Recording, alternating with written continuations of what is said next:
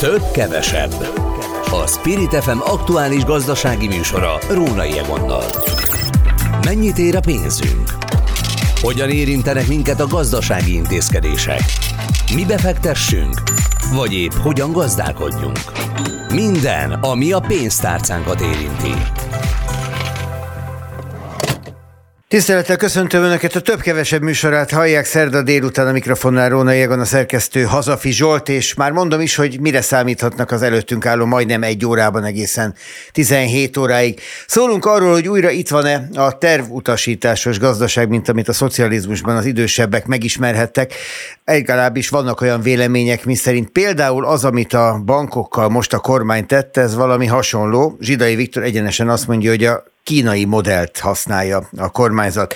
Beszélünk arról, hogy jóval kevesebben tankolnak manapság, mint ahogy az mondjuk egy évvel ezelőtt történt. Annyira, hogy közel 20%-kal kisebb lett az értékesítés egy év alatt. Mit hoz ez majd hosszabb távon? Várható, hogy csak emiatt is emelkedjenek az üzemanyagárak. És beszélünk arról, hogy öt éve nem zuhantak ekkorát az ingatlanárak, mint az elmúlt hónapokban. Az albélet árak viszont a hírek szerint az egekben. Nyilván van hallgatóink között, aki pontosan tudja ezeket az árakat, de hogyha valaki nem, akkor Balog László az ingatlan.com gazdasági szakértője majd eligazítja ebben a dologban, és beszélünk majd arról egy egészségügyi szakértővel, hogy a magánkórházakban mit hoz a recesszió. Egyfelől mennyire emelkednek meg az árak, az ellátás ára, másrészt pedig hogy fordulhat elő az, hogy van olyan magánkórház, miközben ezt óriási üzletnek gondolja mindenki, amely konkrétan veszteséges és szinte csődhelyzetben van. Ehhez is szakértő vendéget hívunk, amiként az első témához is itt van a vonalban Csabai Károly,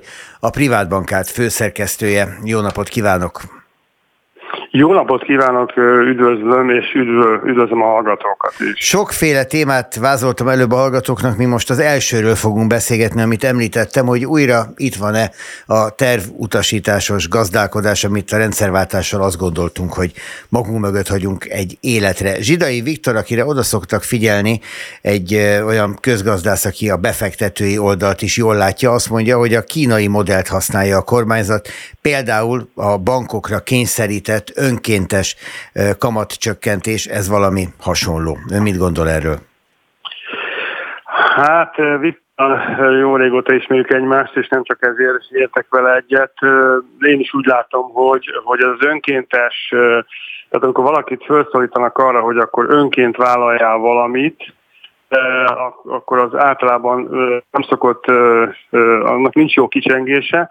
Ráadásul itt, itt ugye lehet érzékelni egy, egy bizonyos alkut, ami, amit, amihez kötötte a kormány, tehát azt mondta, hogy ha ezt önként elvállaljátok, akkor, akkor esetleg kivezetem a bankadót, vagy esetleg nem nem fogom meghosszabbítani. A másik meg az, hogy van egy digitalizációs csomag, ami már ott fekszik a kormány asztalán 2019 novemberre óta, tehát majdnem négy éve, és abból csak egyetlen egy dolgot tudtak valósítani, vagy fogadott el a kormány. Ez egy 8 pontos csomag volt, ami arról szólt, hogy, hogy minden kereskedő helyen legalább egy elektronikus fizetési módot biztosítsanak, tehát ugye ne kelljen készpénzt keresgélnünk a zsebeinkbe, ezt ugye érzékeljük, valahol betartják, valahol nem, egyébként ennek nincs szankció. A lényeg az az, hogy, hogy ez egy alkú folyamat, tehát ez, ez nem arról szól, hogy a bankok oda mentek és azt mondják, hogy na, én önként vállalom akkor, hogy leviszem a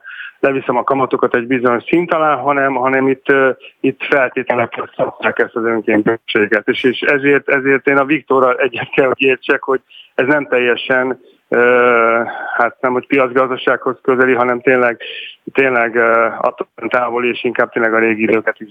Na de közben meg úgy van ám ez a dolog, hogyha engem polgárként valaki megkérdez, hogy érdekel engem az, hogy ez maguktól, a bankoktól származó belátás, vagy a kormány által rájuk kényszerített önkéntesség, amivel én jobban járok, akkor én azt fogom válaszolni, hogy engem nem érdekel. Egy dolog érdekel, hogy én jobban járok. De vajon a gazdaság és vele így az ország egy ilyen tervutasításos gazdálkodásban és politikában jobban tud-e hosszú távon járni? Hát igen, az egyén szempontjából persze, hogy jobban jár valaki, ha mikro szempontjait nézi, de, de a, akkor viszont nem jár jól, hogyha ennek a, a, ahogy ön is említette, a hatásait nézzük, tehát hogyha az lesz a hatása, hogy, hogy például itt most ugye beszélünk arról, hogy az infláció várja a kormány. Először azt mondta, hogy már októberben az lesz, most már ugye már csak novemberre várja. Tehát az, most gondoljunk bele, hogy ha, ha a, a egyre olcsóbban juthatnak hitelhez az emberek, akkor valószínűleg a kereslet fog nőni. A kereslet növekedése pedig nem biztos, hogy az inflációnak a lassítását azt elő fogja mozdítani. Tehát én értem azt, hogy, hogy most lát, látszik azt, hogy most a negyedik negyedéve ugye recesszióban van a gazdaság, most már nem csak technikai értelemben, hanem normális értelemben is, és föl akarja pörgetni ugye a kormány a gazdasági növekedést, ami, ami ugye mindig is ennek a, az Orbán kormánynak bármelyik szakaszában is egy nagyon fontos eleme volt, hogy a gazdaság növekedjen. De itt, itt azért patika mérlegen kell úgy, kiegyen, kell úgy kiegyensúlyozni azért a kamatokat, hogy az infláció ne szaladjon el, és a növekedés pedig tudjuk azt serkenteni. Tehát ilyen, ilyen szempontból én azt mondom, hogy nem biztos, hogy, hogy, hogy tehát én egyáltalán nem vagyok a híve, én a piacgazdasághoz vagy piacgazdaságnak vagyok a híve, és, és amit ugye hallottam itt a felkonban, hogy lesz majd az üzemanyagárakkal kapcsolatban is beszélgetés, hát ott is láthattuk, hogy milyen anomáliákat okozott az üzemanyagárstop bevezetése hasonló, hasonló anomáliák lehetnek itt is. Ráadásul nem biztos, hogy azt, azt a, a kívánt hatást el fogja érni a korán, amit szeretni. Egyrészt a hitelpiac nem fagyott be, láthatóan működik a hitelpiac. Most is vannak olyan hitelek, amik például elérhetők a, a mostani meg, meghúzott kamat plafon, ugye vagy illetve október 9-től érvényes kamatplafon alatt.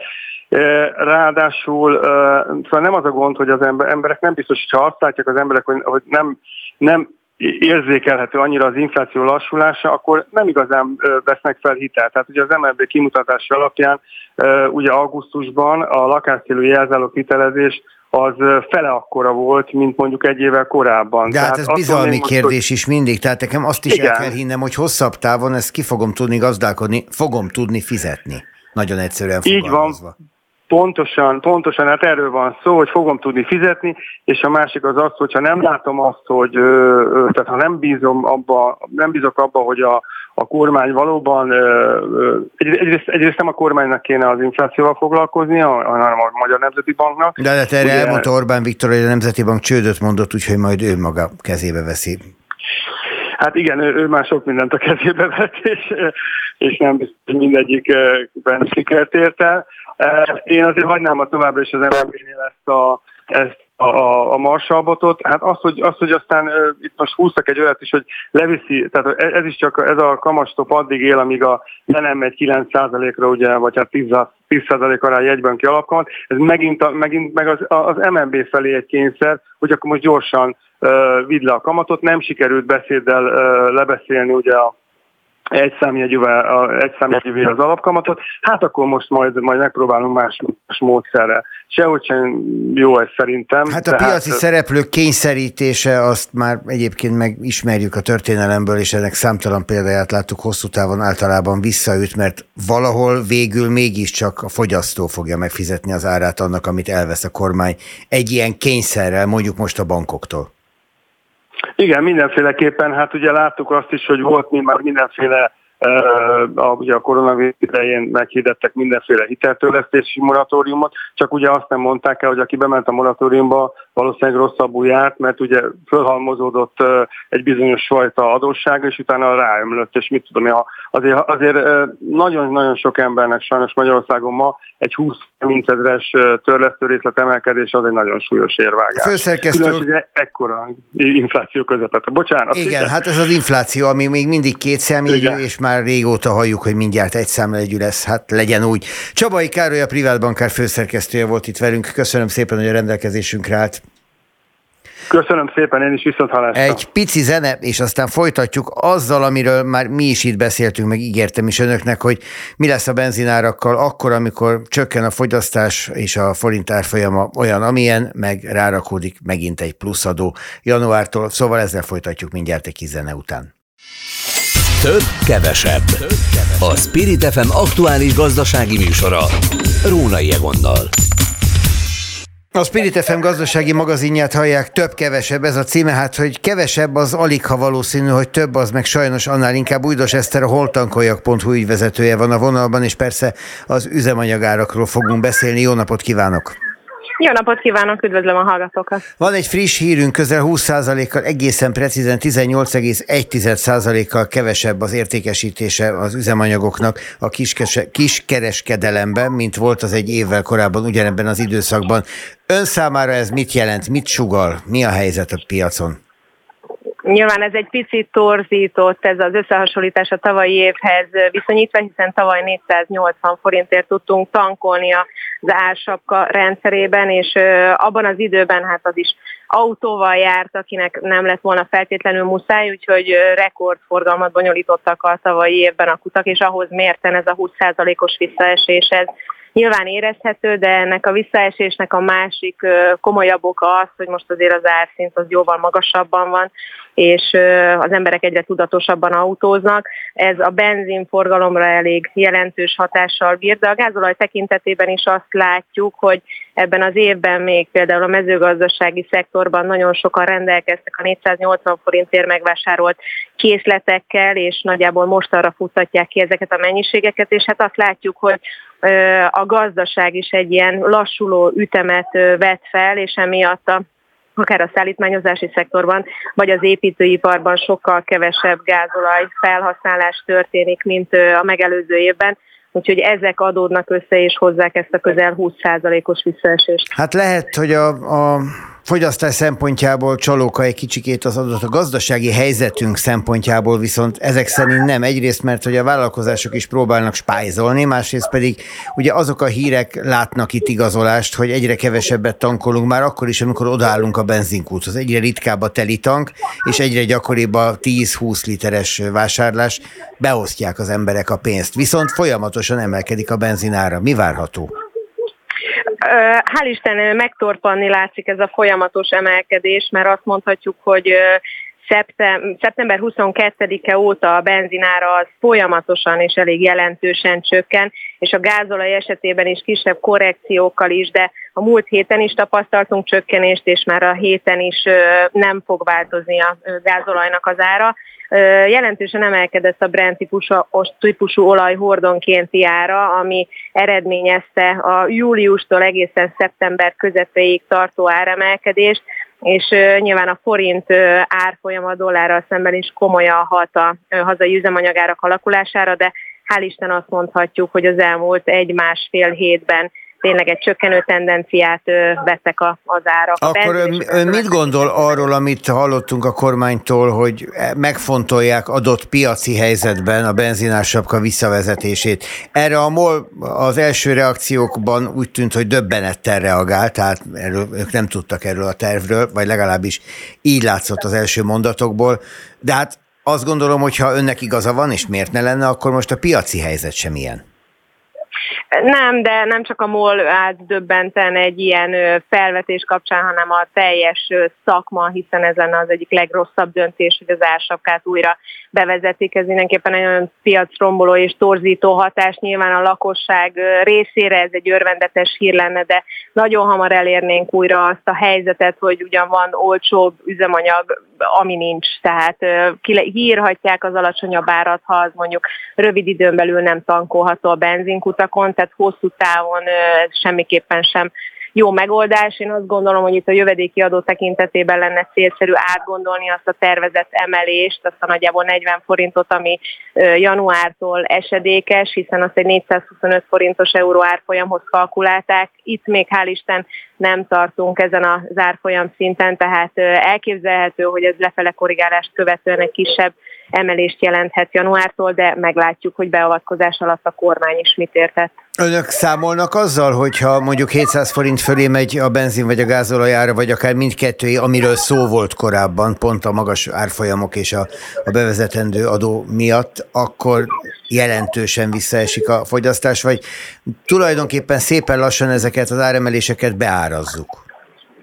Történt egy felmérés, hogy az új lélektani határ az 890 forintos üzemanyagár lenne, ahol, ahol már az autósok döntő többsége tenné le az autóját és tankolna jóval kevesebbet, vagy, vagy semmit, nyilván, hogyha megengedheti így magának. Tehát ez a 700 forint szerintem még nem az új lélektani határ, Jelentős csökkenést én ettől nem várnék, hanem inkább akár egy plusz 100 forintos emelés kapcsán érnénk el egy újabb, jelentősebb üzemanyag kereslet szűkülést, de nem 700 forintnál. Mi egy Bő évvel ezelőtt elég gyakran beszélgettünk a Spirit FM reggeli rádió műsorában is arról, hogy a kis benzinkutak mekkora bajban vannak, és hogy az a benzinár sapka, amit bevezetett a kormány, az gyakorlatilag tönkrevágta őket, főleg az ellátási nehézségek miatt végül. Mennyire jött rendbe a piac, vagy mennyire az történt, ami akkor nagyon sokak fejében megfordult, hogy a nagy hálózatok őket szépen lassan feleszik? Hát látszik, hogy van egy átrendeződés, és a kiskutak most próbálnak egy némileg alacsonyabb árral vevőket visszaszerezni, de látszik, hogy nagyon sok vállalkozás átpártolt, átment a nagykutakhoz, mert ott az ellátás biztonság az jobban megvolt, és ezek a partnerek nehezebben visszaszerezhetők, mert ezek hosszabb távú szerződéseket, lekötéseket jelentett. Hál' Isten azért azt látjuk, hogy nincs sok út, aki bezárt, azért tulajdonváltások voltak a benzinkutasok esetében, de hál' Isten nem tették tönkre ezt a szektort, hiszen azt gondolom, hogy ezt a kis benzinkutas hálózatnak a fenntartása az elengedhetetlen ahhoz, hogy az ellátás biztonság adott legyen, hiszen vidéken jellemzően inkább kisebb kutak vannak, mint a nagy színes benzinkutak. Van körülöttünk olyan ország, ahova érdemes átmenni tankolni, mert megéri annyival olcsóbb ott a gázolaj vagy a benzin?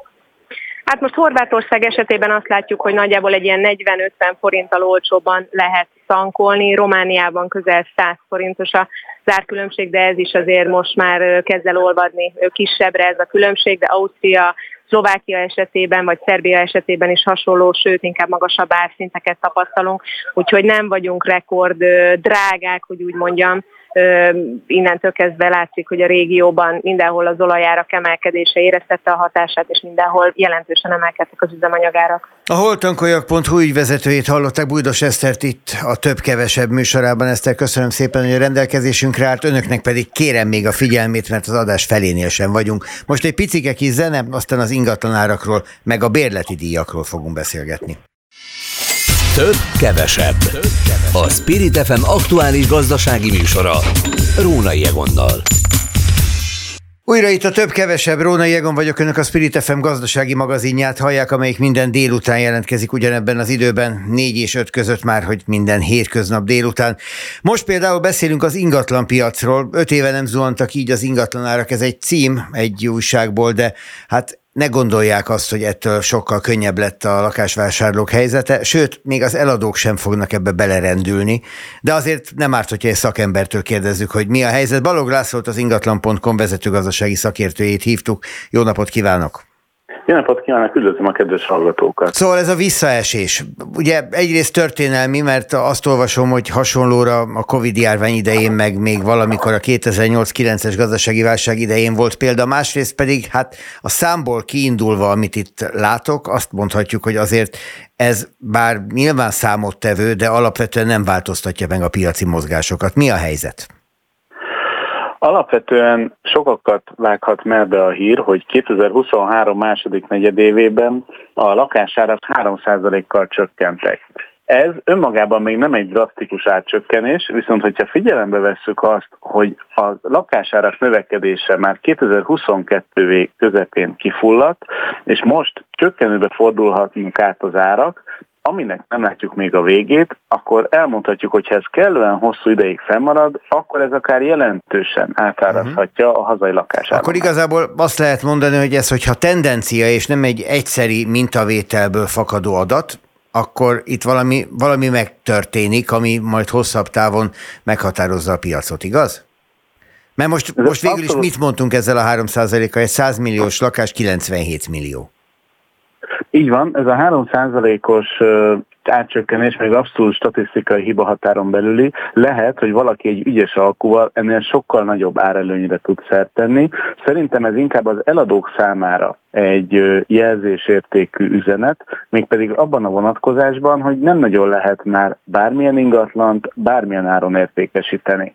Ami viszont a későbbiekben jellemző lehet az az, hogy mivel a lakásvásárlási kedvet jelentősen megfogják a magas hitelkamatok, ez egy új egyensúlyi szintet állíthat be a lakáspiacon, mert azt látjuk, hogy bár visszaesett a lakáspiaci adásvételek száma 40-50 százalékkal, de összességében egy olyan új egyensúly alakult ki, ami a Covid járvány idején, illetve a 2008-2009-es gazdasági válság lakáspiaci begyűrűzése idején volt megfigyelhető, az ingatlanadásvétel meg számát tekintve.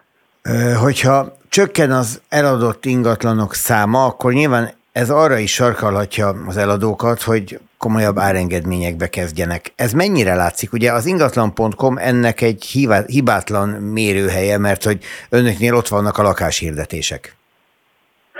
Így van, és ezt folyamatosan nyomon követjük, hogy például a vevők alkupozíciója mennyire javult az elmúlt időszakban, és azt lehet mondani, hogy másfélszeresére nőtt az átlag, de azért itt sem kell egetrengető számokra gondolni, mert ami 2022 első kilenc hónapjában még 4-5 százalék volt az átlagos alkupozíciója, a vevőknek, ez 2023 első 9 hónapjában 6-7 ra nőtt. Tehát az, az az, ami kirajzolódik, hogy az átlagos alkú érték az nőtt, de azért nem arról beszélhetünk, hogy most negyedével vagy felével tudják a, a lejjebb vinni az árat a vevők, és itt is azért nagy különbségek vannak, mert egy újszerű állapotú, felújított ingatlan értéke most még magasabb arányait tekintve a felújítandó és rossz állapotú ingatlanokhoz képest, mint a válságot megelőző időszakban. Hát nyilván, hogy ha már megveszem, akkor nem akarom előről kezdeni, mint hogyha most építeném, és gyakorlatilag téglától rendbe hozni. Az egy komoly árelőny, gondolom, hogy alkú esetén. Viszont mennyibe kerül most egy lakás? Azt lehet elmondani, hogy ami a, a lakásáraknak a, az irányadó mértékének szokták tekinteni a budapesti lakáspiacot, itt azt látjuk, hogy 2023. július elejéhez képest, amikor 954 ezer forint volt egy átlagos négyzetméter a lakáspiacon, pontosabban ez a medián érték, vagyis ennek a fele olcsóbb, az eladó lakások és házak fele pedig drágább volt. Ez a 954 ezer forint 953 ezer forintra csökkent. hát az ugyanannyi. Ez, ez, ez tulajdonképpen ugyanannyi, 0,6%-os átcsökkenés, ha ez, ez inkább más stagnálás, viszont ez is jelzésértékű, mert azok az eladók, akik még kitartották az árakat, és nem voltak hajlandóak, akár még az irányárak csökkentésére sem, előbb-utóbb, hogyha komolyan gondolják azt az eladási szándékot, hogy el szeretnék adni ezeket az ingatlanokat, kénytelenek lesznek belemenni az alacsonyabb árakba, és ez akár további átcsökkenést okozhat a lakáspiacon. Tehát az Tehát már nem igaz, kér... amiben régen bíztak az eladók, hogy tartom az árat, ha, ha ki tudom bírni évekig is akár, mert majd megjön az az ember, akinek ez megéri. Nem jön meg? Egyrészt nem jön meg, másrészt pedig biztos vagyok benne, hogy lesznek olyan eladók, akik lesznek olyan helyzetben, hogy akár évekig árulnak egy ingatlan, de itt merül fel a fő kérdés, hogy mi az eladásnak a motivációja. Tehát az a motiváció, hogy, hogy teszteljem a piacot, hogy el tudok-e kérni annyit, amennyit szeretnék, vagy komoly céljaim vannak az ingatlan értékesítésből befolyó összegből. Például én is szebb, jobb vagy nagyobb lakásba akarok, vagy kell, hogy költözzek, mert hogyha például gyermek születik egy családba, és mondjuk 60 négyzetméteren szűkölködik egy ötfős család, akkor előbb-utóbb muszáj lesz meglépni azt a döntést, hogy tovább költözzenek, és akkor már nem érdemes várni, főleg egy ilyen környezetben, amikor tulajdonképpen a vevőknek áll az zászló. És ez tulajdonképpen és most ne... már csak sem fog segíteni, tehát itt nem lesz más megoldás, mint gyorsan eladni és összekaparni azt a pénzt, ami van.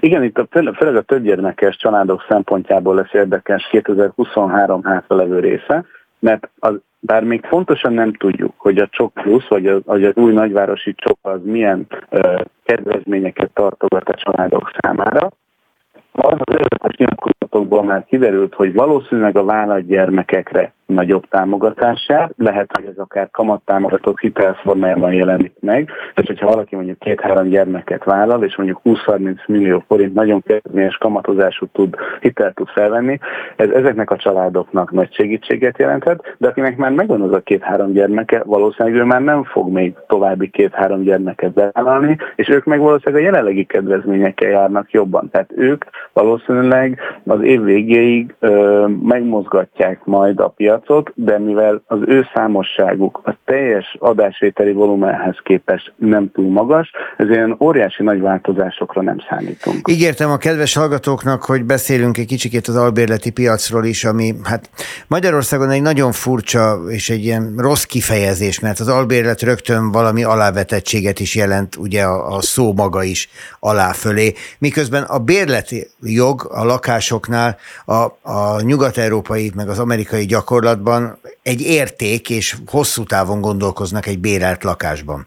Tehát, minthogyha nálunk ez itt nincs a, nem lenne a helyére téve, és minthogyha sem az állam, sem az önkormányzatok sem támogatnak olyan nagyon, hogy ez a helyére kerüljön. Javul, javul valamit a bérleti piac? Ez nyilván nézőpont kérdése, mert annak, akinek van kiadó lakása, annak nagyon kényelmes állapot, hogy nagyon kevés, nagyon kicsi a kínálat, és tulajdonképpen annyit tud elkérni egy kiadó lakásért, amennyit csak szeretne.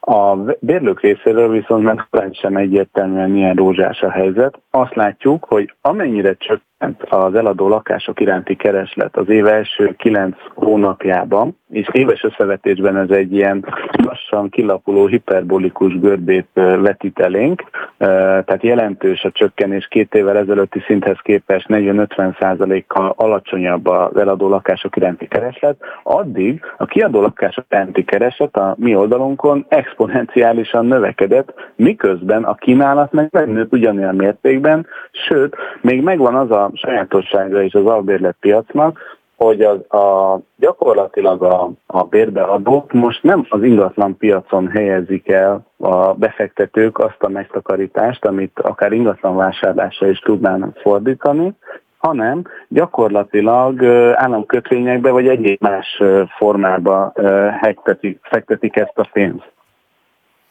Ez mondjuk abból a szempontból elgondolkoztató, hogy merre felé halad hosszabb távon ugyanez a világ az ingatlan piacon.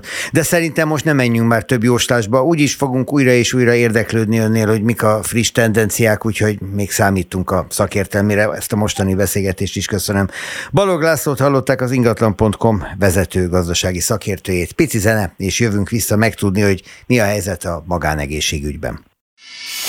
Több, kevesebb. A Spirit FM aktuális gazdasági műsora. Rónai Egonnal. Folytatjuk a több-kevesebb adását. Lengyel Lívia közgazdász egészségügyi szakértő a vonalban. Szeretettel köszöntöm, és örülök, hogy itt van velünk. Jó napot kívánok! A magánkórházak általában a magánegészségügy helyzetéről érdeklődnék, és kifejezetten a mi zsebünk felől, de egy picikét messzebbről, és mégiscsak megfordítva rögtön az elején az egészet, azt kérdezném, hogy miközben lehet olvasni arról, hogy a magánegészségügy a világon mindenhol mekkora üzlet, és hát lehetett látni, hogy a magyar gazdagok is elég nagy számban repültek rá erre az iparágra.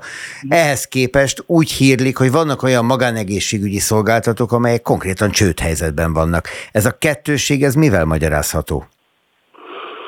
Egyrészt azt gondolom, hogy a magánegészség ugye az egy, az egy hosszú távú befektetés, nyilván van benne jó üzlet, azok, akik megfelelő méretnagyságban és, és jó üzleti szemlélettel, controlling szemlélettel vezetik az intézményt, ott valóban van arra lehetőség, hogy, hogy ez egy jó, jó üzlet legyen. Azért Magyarország egy picit más, egy picit kisebb, mint azok a piacok, ahol valóban dübörög a magánegészségügy, eleve az egészségügyi rendszerünk más, Ugye nem úgy működünk, mint a, a nyugat-európai egészségügyi rendszerek, vagy akár a, a tengeren túlon egészen speciálisan alakult a magyar magánegészségügy, ugye az állami mellett az állami ból nőtt ki, nincs is Magyarországon két egészségügy, hiszen ugyanaz a hárkapacitás végzi az állami és jellemzően a magánellátást is. A mostani helyzet az, az abból fakad, hogy sok a szereplő, nagyon sokan nem olyan régen kezdték a tevékenységüket, tehát lehet, hogy éppen a Covid idején nyitottak meg, ami nyilvánvalóan elég, elég rossz időzítés volt, de már nem volt visszaút. És ez a jelenlegi gazdasági helyzet, ez a, ezek, ezek a körülmények, az infláció, a magas energiaárak, a munkavállalóknak a bérigényei azt eredményezték, hogy nehezebb a szokásosnál. Persze ezt tetézi az, hogy a pácienseknek is kevesebb az egészségre, az egészségügyi kiadásokra fordítható kerete, ebből fakadóan csökkent a forgalom a magánegészségügyben. Ugyanakkor viszont lehet tudni, hogy az emberek egy jelentős része egyáltalán nem a kényelmi szolgáltatások vagy éppen a, a luxus körülmények miatt választja a magánegészségügyet, hanem az állami ellátásban tapasztalható körülmények, állapotok és várólisták vezetik oda őket. Ezzel tud élni a magánegészségügy? Kérdezem ezt úgy, hogy mennyivel drágítja a szolgáltatásait ilyen inflációs környezetben. Amit mondod, ez teljesen igaz. Azokon a, azokon a területeken tudott a magánegészségügy jól növekedni, ahol, ahol hamar érezték a páciensek, hogy vagy időben, vagy a szolgáltatás minőségében, vagy a körülményekben szeretnének jobbat, szülészet, ortopédia, vagy akár azok a szakrendelések, amik szép számmal föltöltik a magánpáciensek. Én azt látom, hogy, hogy tavaly ősszel ugye elindult egy ármelés, az nagyon egy kényszerű helyzet volt az energiaárakból fakadóan, illetve a, a forint-euró árfolyam mozgása az infláció miatt mindenki emelt kiki nagyobb mértékben. Ez üzleti döntés volt, és elég differenciált a, a piacon, hogy ki mennyire emelte meg az árait, mennyire, mennyire érezte azt, hogy a versenyképesség érdekében mondjuk az üzleti elvárásaiból lead, és ki pedig úgy, hogy már nem tudja tovább húzni a, a nadrágfiat. Azért az látható, hogy az idei év első negyedéve végén, a második fél évben már egyértelműen lehetett látni, hogy a magánegészségügyben nincs lehetőség további áremelésre, mert egyszerűen elfogynak a fizetőképes páciensek. Az, hogy az egészségbiztosítás alapvetően a magánegészségügyhöz vezeti azokat, akik ezt igénybe veszik, illetve uh-huh az, hogy konkrét szolgáltatásokat már nem a közkórházakban, vagy éppen a uh-huh. rendelőintézetekben vesznek igénybe az emberek, az mekkora biztonságot ad a magánegészségügyben működő cégek számára? Mennyire tudnak ezzel számolni, kalkulálni? Velem, aki uh-huh. egy biztosítás alapján majd hozzájuk megyek. Uh-huh.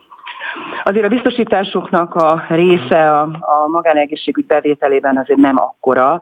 Most is azt lehet mondani, és erre van is friss kutatás benne is lesz a kiadványunkban, hogy több mint a fele a magánegészségügyi pácienseknek zsebből fizet. Tehát nem biztosításból, nem egészségpénztári kártyával fizeti ki. Ez a mi előrelátásunk hiánya egyébként? Én azt gondolom, hogy igen, ebben a, ebben a környezetben a páciensek számára is sokkal megfizethetőbb, anélkül te semmiféle reklámot senkinek nem szeretnék csinálni, de az öngondoskodás intézménye az most az, a, az az eszköz, amivel a pénzügyi kockázatot a páciens tudja csökkenteni. Mert egy biztosítónál sokkal jobb havi díjjal kijön, mint amennyibe egy magánegészségügyi szolgáltatás kerül. Most mondok egy, egy példát abszolút márka nélkül, hogyha egy, egy olyan csomagba sikerül belépnem, ahol egy kockázat közösségben vagyok, akkor 4 ezer forintot fizetek havonta.